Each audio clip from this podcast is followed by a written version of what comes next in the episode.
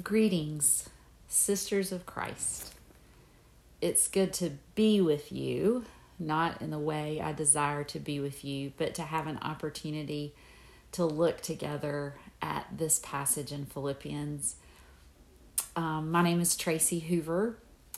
I am was a member of Women's Bible Study for many, many years a while ago, and I haven't been able to participate and this semester has been a real gift for me to sort of join back in. However, I have so missed being with you. Just longing to be with you all. And I don't know if you've experienced this, but, and of course, we're not in prison. We're not under the circumstances of Paul at all. But one of the things that I have appreciated in this study of Philippians is how much Paul longed, deeply felt the desire and the longing to be with his Christian brothers and sisters in Philippi. And I think for me, because of the pandemic, I have felt that in a in a much more real way than I ever had before. Like I said, I'm not identifying with being in prison with Paul, and yet I am identifying with that longing, that desire just to be with you all. So please hear that and know that that um, I'm happy to to do this recording, but at the same time, deep in my soul, I, I really long and look forward to the day we can all be together. Um, our passage this morning comes from the second half of Philippians chapter 3 through the first verse of chapter 4. I'm going to read it with you. Um, my version today is the New International Version. Philippians 3 12 through 4, chapter 1. Not that I have already obtained all this or have already been made perfect, but I press on to take hold of that for which Christ Jesus took hold of me. Brothers, I do not consider myself yet to have taken hold of it, but one thing I do, forgetting what is behind and straining toward what is ahead, I press on toward the goal to win the prize for which God has called me heavenward in Christ Jesus. All of us who are mature should take such a view of things, and if at some point you think differently, that too God will make clear to you. Only let us live up to what we have already attained. Join with others in following my example, brothers, and take note of those who live according to the pattern we gave you. For as I have often told you before, and now say again, even with tears, many live as enemies of the cross of Christ. Their destiny is destruction, their God is their stomach, and their glory is in their shame. Their mind is on earthly things. But our citizenship is in heaven, and we eagerly await a Savior from there, the Lord Jesus Christ who, by the power that enables him to bring everything under his control, will transform our lowly bodies so that they will be like his glorious body. Therefore, my brothers, you whom I love and long for, my joy and crown, that is how you should stand firm in the Lord, dear friends. This is the word of the Lord. Thanks be to God. As I first approached reflecting on this passage with all of you, I did spend many weeks just reading these verses over and over again. I read a few commentaries, various study notes, even did the weekly study in this section several weeks ahead of time. But finally, the time came when I had to get serious. I was just days away from sending my recorded reflection to Allie, and I still wasn't sure how to unpack this passage in a meaningful way with all of you. I had even texted with my 85 year old dad, a track star in his youth, to see if he could give me some great story about running the race, pressing on to win the prize. And then I paused, I got quiet, and I did the thing I have most enjoyed as we have been doing this study of Philippians. I took my well loved, wonderfully worn, soft, and floppy covered Bible, folded it back, and read the entire epistle out loud again. This is something that I've tried to do often this semester. I think it's important here that I give a disclaimer and say that this pandemic has given me more space and probably more quiet than it has for most of you.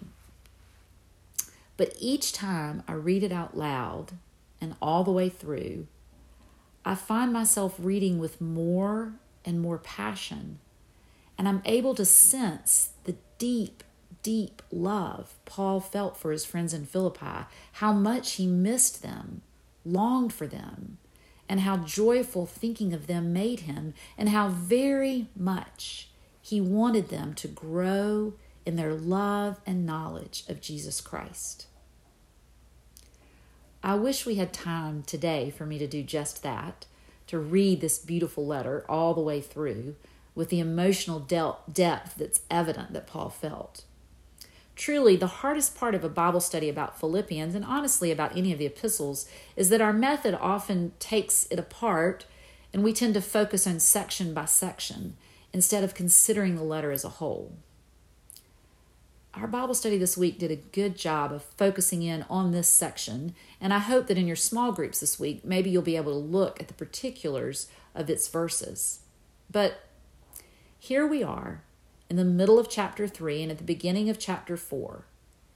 In the scheme of the letter and the sweep of Paul's enthusiasm, what we encounter in these verses is his impassioned movement from a summation of his own spiritual journey to an urging onwards of his Philippian brothers and sisters.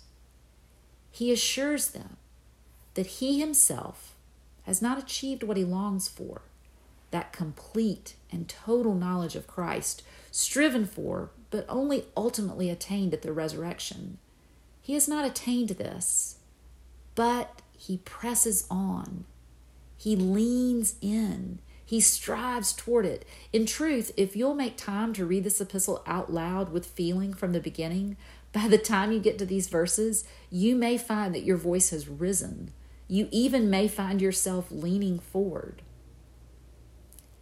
I love the words to take hold of that for which Christ Jesus took hold of me. For what has Christ Jesus taken hold of us? That we would be found in him. Verse 9 that our righteousness would not be from our own paltry efforts at being good, that our righteousness would be His righteousness, that all that we are would be Him.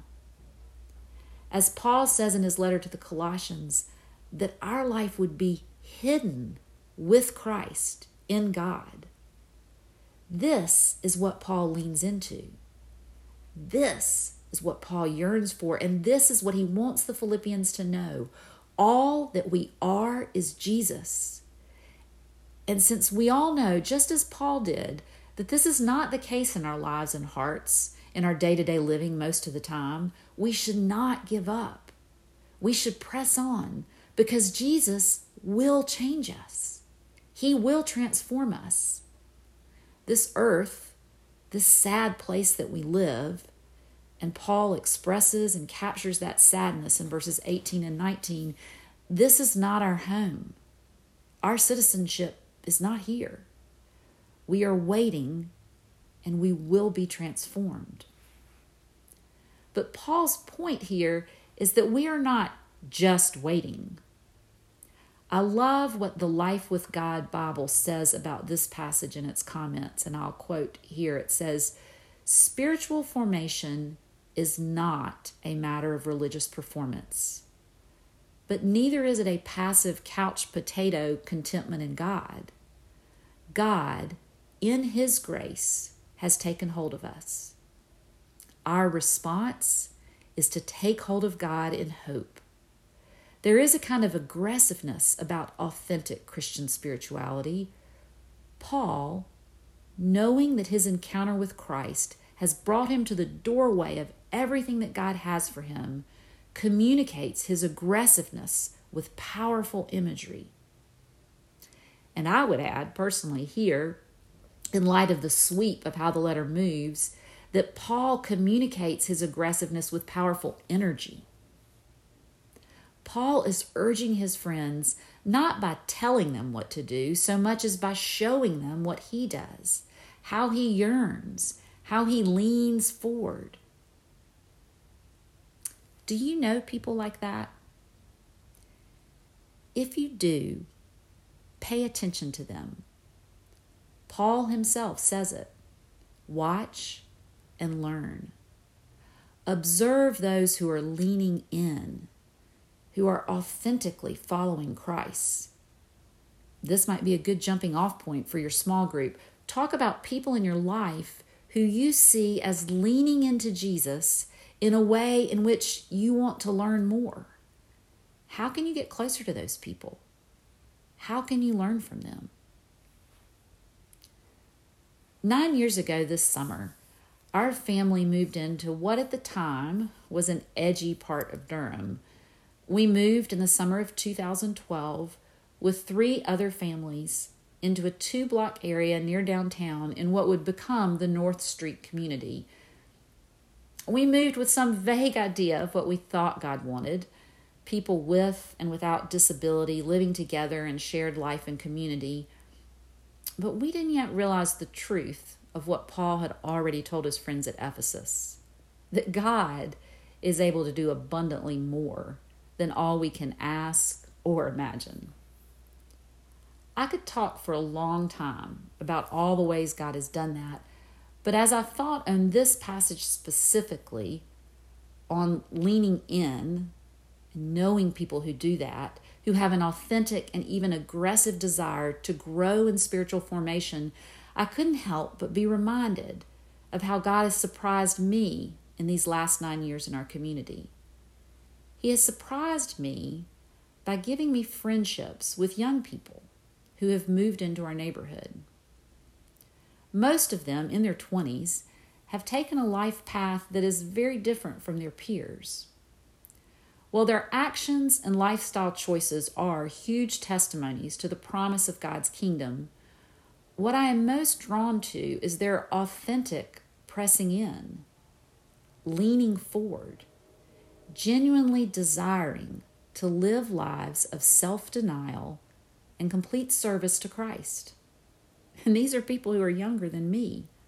They are not perfect, but they have taught me through rhythms of prayer and daily living, through the discipline of celebration, which is so much at the root of our living together, they have taught me what pressing into Jesus can look like.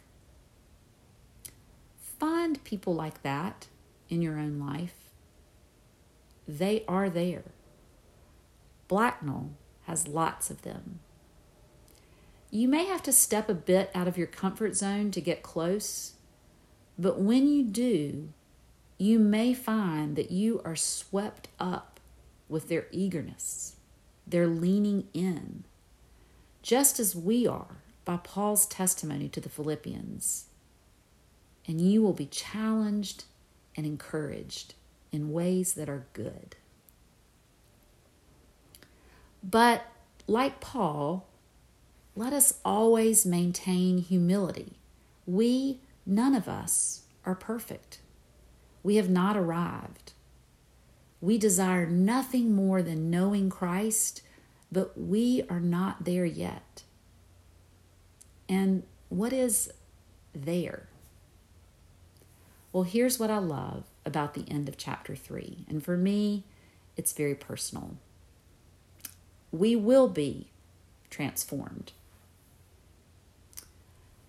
The day before my last day working at Blacknall in the spring of 2019, my mother, suffering from the decline of Alzheimer's, had a significant psychotic break that sent her to the psych ward of the emergency department at UNC Hospital. I was finishing my job at Blacknall, and I had thought I was entering a season of rest and reflection, but in fact, I was, really all of us were, most especially my brother and sister and father, I was stepping onto a fast moving escalator that was taking us down into the abyss of Alzheimer's. My mother's decline in the last six months of 2019 was dramatic. Not only did her mind wither, so did her body. This strong, loving servant of a woman, the matriarch of all that I knew, not just of family, but of following Jesus, withered before our very eyes. In those last weeks of her life, as I sat with her while she curled up against me like an infant or little child and slept or muttered incoherently, I would read Psalms, but I would also find myself praying, crying out really, that God would take her home.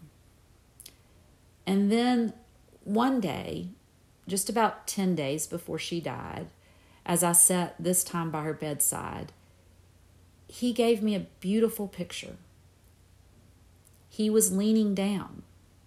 Jesus. He was big and strong, and he was leaning down and reaching into my mother, into this tiny, broken, withered body. And he was embracing her and he was lifting her. He was lifting her out of that body. She was in his embrace and she was beautiful. In this prayer picture God gave me, she had a beautiful blue shimmering glow, and she was fully herself, but really so much more. And he was lifting her up in his embrace, and she was transformed. I know now that it is for this we eagerly wait. This Savior, the Lord Jesus Christ, who by the power that enables him to bring everything under his control, our withered, broken lives, he will transform these lowly bodies so that they will be like his glorious body. Thanks be to God. Let's pray.